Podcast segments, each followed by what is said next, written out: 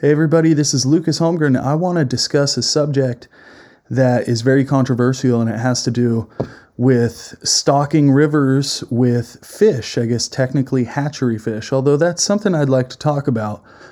And this is a subject that has some scientific consensus, but no matter what, there's a lot of ideologies and beliefs and, you know, almost religions of a sort towards certain viewpoints on this subject. And I do think uh, it is important to examine both sides and everywhere in the middle and kind of come to an understanding of steelhead stocking in particular. And that's kind of what I'm going to get into as opposed to salmon because there's a bunch of different contributing factors and reasons why certain um, hatcheries make sense, and in certain places they just don't make sense at all. And so that's something that I'd like to discuss. And w- one of the things I've noticed is I would kind of classify myself and the people that I enjoy talking to as conservation minded towards fish and fishing opportunity.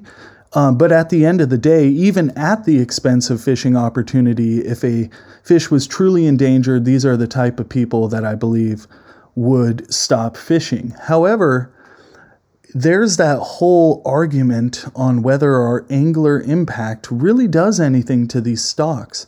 And we know that over time, there's no question, the percentage of fish that we have in our rivers is dismal along the Pacific coast, especially, you know, where I'm at in southwest Washington, a place that used to be Steelhead Valhalla, according to a, uh, a man who does a bunch of stream work and incredible things in southwest Washington, Dave Brown. He, uh, he does some some really cool programs to help some of these rivers and streams that are, are just barely hanging on for dear life with anadromous fish.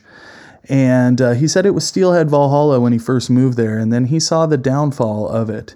And, you know, when it comes to steelhead, some of these stockings were, in a sense, a little bit later than that original idea of just maintaining massive salmon runs which was such a huge market after the, you know, invention of the can and being able to ship salmon that could be stored on a shelf for a long time all over the world. That's ultimately where the fish runs took a massive dive. And there was incredible netting and fish wheels where literally not a single one could get past these barriers and they didn't even think about the the spawning necessity of just simply fish on gravel.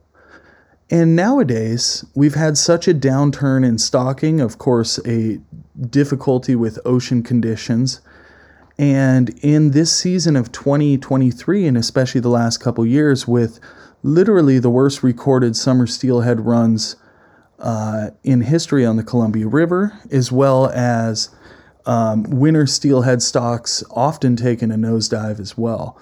And so this is all over the board. This is all along the Pacific coast at this point in time where steelhead simply are not surviving like they have in other years. I'm going to give you an example the 96 flood. After that, you know, a couple years later, there was a massive increase in steelhead returns to a lot of these creeks.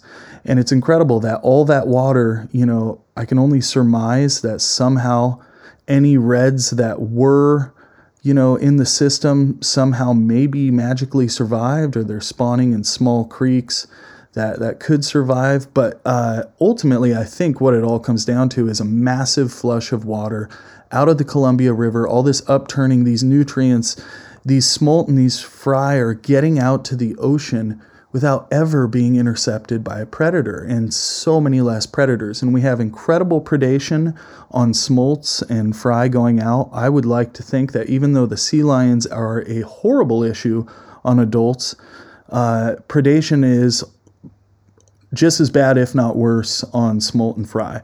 So ultimately, the, kind of the point that I'm getting to is that there's a a coastal decline on the Pacific coast of steelhead, and that includes wild stocks for sure. So the ocean is a limiting factor on all steelhead at this point in time.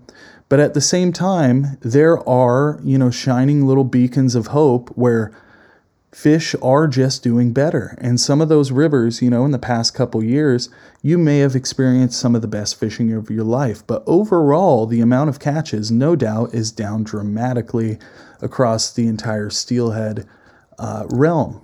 Um, but of course, like I just said, you can have incredible times and be thankful for them.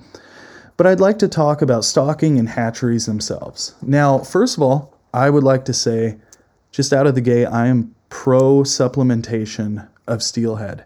And I just believe that I've seen it work and I know it works historically and scientifically. Um, supplementation, when done properly, does work. And that's the key factor here. Now, I'm not going to beat the drum of just fighting for Chambers Creek stock hatchery fish, dumping in indiscriminately into small streams and places without any mitigation or you know or healthy hatchery fish opportunity. You know just indiscriminately doing that with out of basin stocks i think is kind of going by the wayside.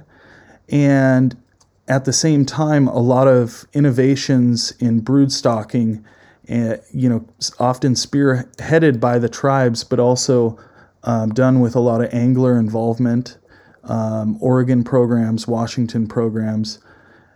Broodstock overall, the idea of it, I believe, is good. However, broodstock itself is not infallible. Uh, the idea of broodstock winter steelhead be, be taking two wild uh, fish and spawning them together, uh, bucks and hens, wild ones, spawning them together for uh, their offspring to be clipped hatchery or in some cases, you know, I know of a river where they do a unclipped broodstock for a trap and haul winter steelhead fishery. And so that one has both uh, truly wild born, because there is excellent spawning gravel in, in those areas, and then also a unclipped broodstock there. But overall, that idea of spawning wilds and creating hatchery fish, whether it's for put and take, you know, retention, clipped broodstock descendants, or even unclipped to supplement natural spawning, which I think can be especially um, helpful in, in certain cases. But overall, there is different ways to accomplish broodstock. I do think in basin fish is the best option for planting, but also there is this idea in broodstocking that you just want to catch a bunch of 20 pound fish and spawn them all together. And now, granted, every single one of us would love to catch one of those 20 pound steelhead, be it wild or broodstock or whatever it may be. However, at the same time, the actual steelhead life cycles of healthy populations in untouched habitat like the Kamchatka area of Russia on the Pacific Rim there is so many distinct life cycles of steelhead and rainbow trout, which are steelhead, just um, resident.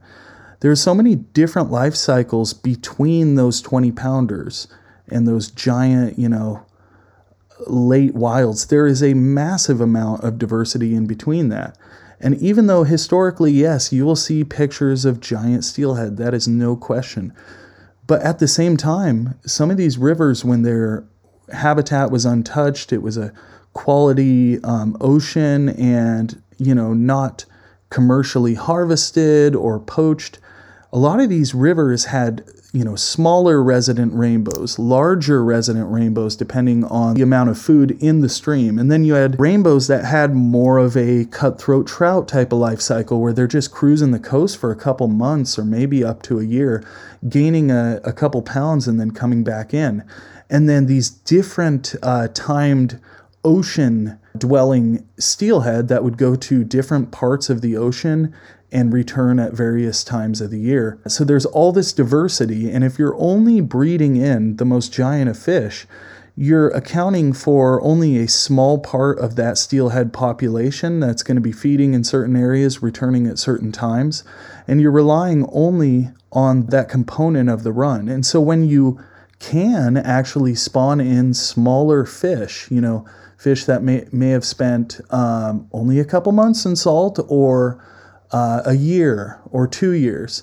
And those fish are still an important part and they can spawn with a larger fish and create larger fish. You know, there's there's nothing saying that two smaller fish can't produce a larger fish either. Yes, some of it is genetics, some of it is just the food and the places they go.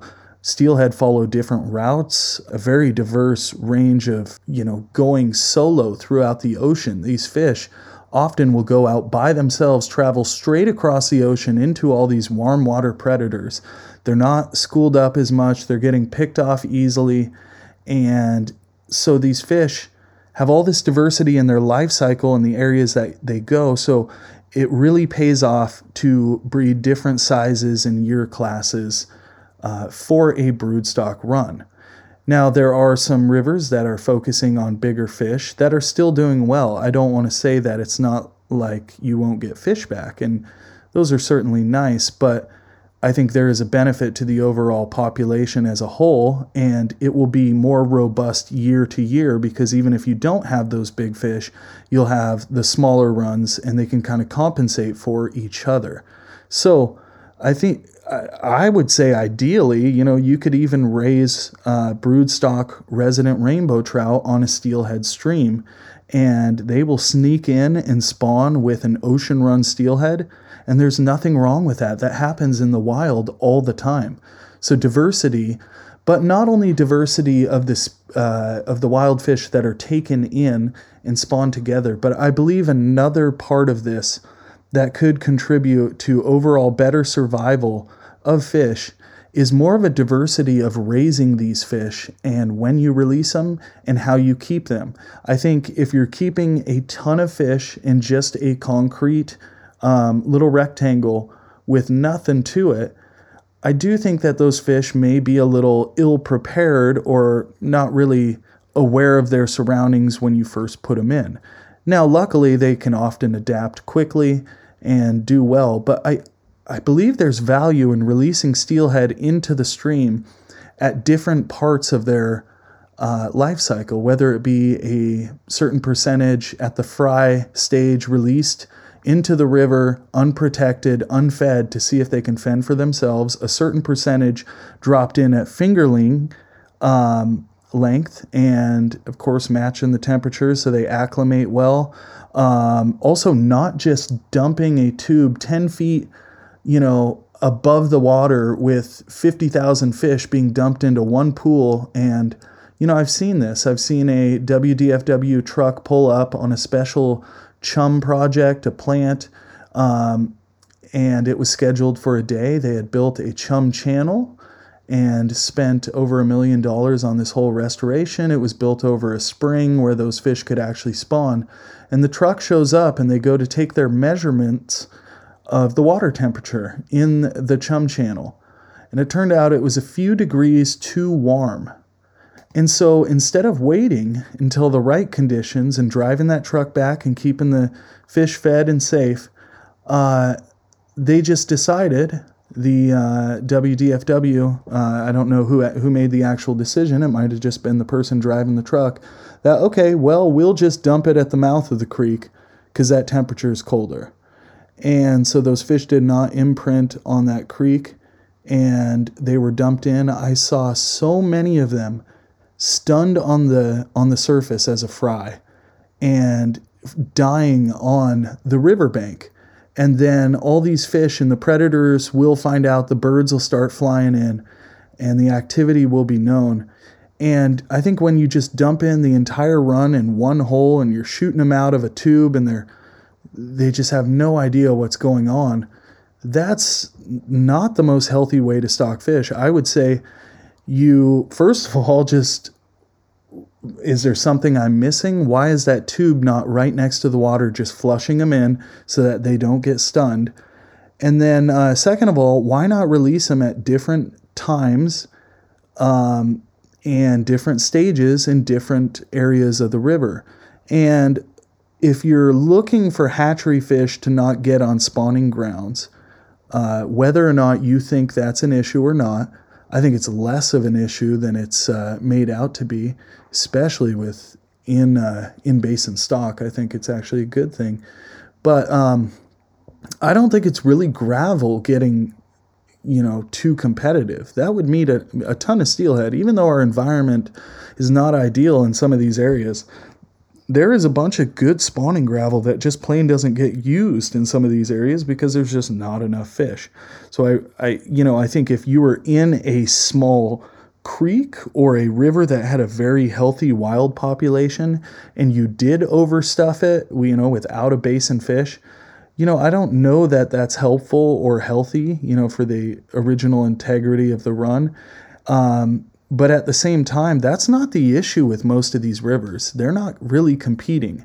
However, if you do dump a bunch of broodstock smolt, maybe they're a healthy size and that's all good and great and they're going to survive well and they're going to kind of dominate in the food area. You know, maybe there's smaller wild fry and fingerling that, that could get outcompeted in a small area if you dumped all the broodstock in one small creek.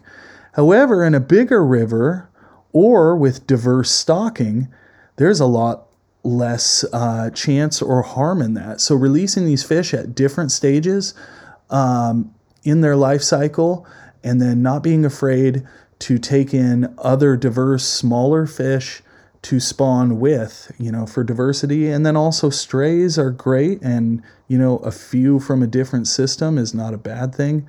Uh, ultimately, this is a diverse fish, so I think our stocking should be reflecting that in in our hatchery situations. In basin, diversity and smart uh, stocking of these fish it will go a long way. And there's a lot of uh, places doing this. There's some hatcheries up in the uh, the Upper Columbia, and I was hearing about this from Larry Cassidy, and he's talking about how they would put their salmon fry uh, in their uh, in their pens, but they would put literally like ducks above those fish at times on grates uh, where they couldn't get to the fish, but the fish learned to be afraid of them.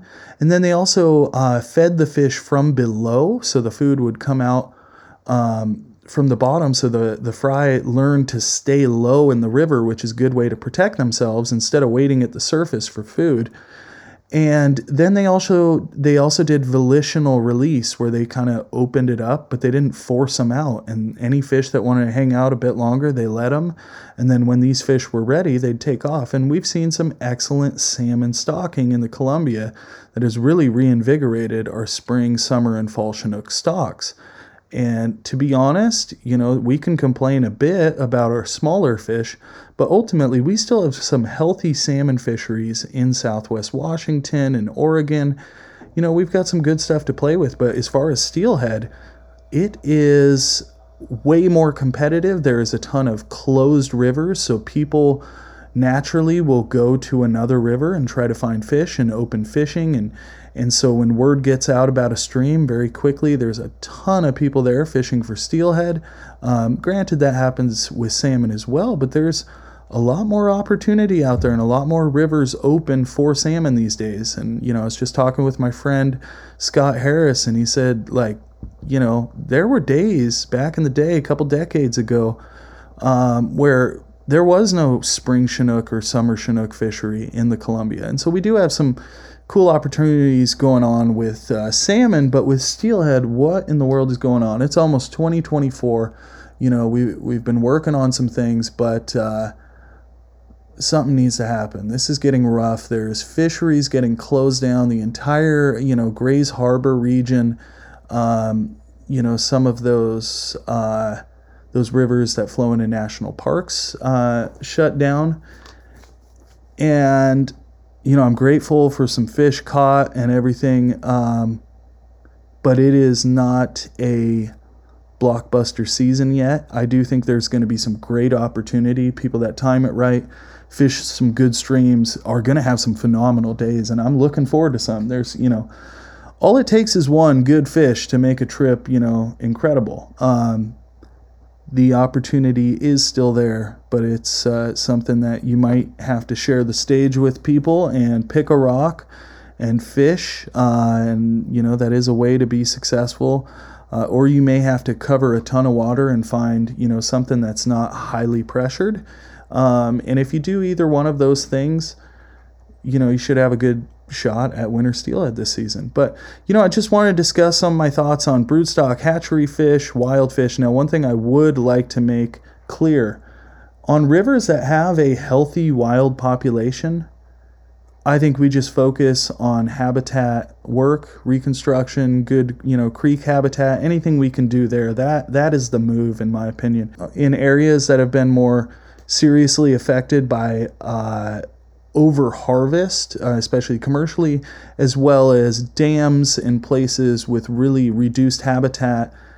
I think we need to invest heavily into broodstock programs and overall supplementation, and then also experiment with certain streams. You know, not all of these rivers are the same. You don't need the exact same plan for every single one of them. They have their challenges.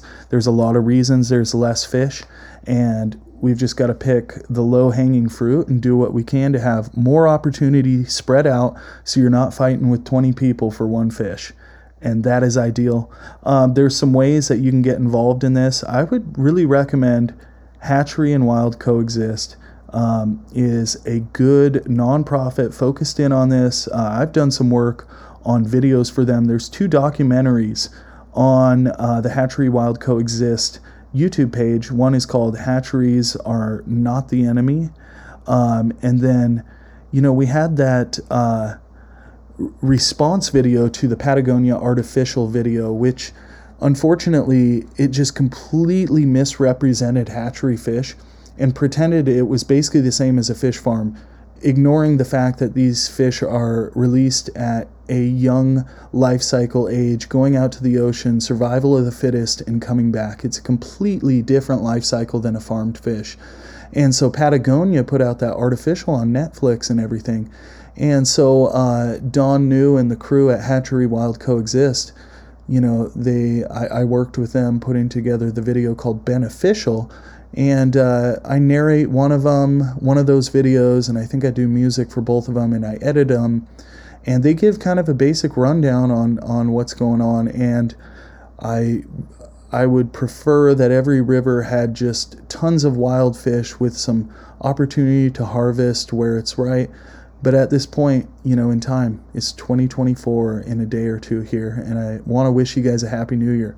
But we got to get on board and work together, and and that's where I'd recommend checking out Hatchery Wild Coexist. If you can donate, uh, please do, and please mention Salmon Trout Steelheader brought you there. Uh, I think it's a great group. This is this is not a paid ad. This just literally came to me as I was talking about this subject. That that is a group that you can support. That's actually doing something um, there's some other great ones out there, uh, but that's one I'd recommend checking out. Hatchery Wild Coexist. Thank you guys so much for tuning in to the Salmon Trout Steelheader podcast. Like I said, I'll get some more uh, guests on here. And it's been a pleasure talking to you in 2023, but it's 2024. Let's see some of those trophy fish you got coming up. Tag Salmon Trout Steelheader on Instagram. And uh, I'll talk with you guys soon.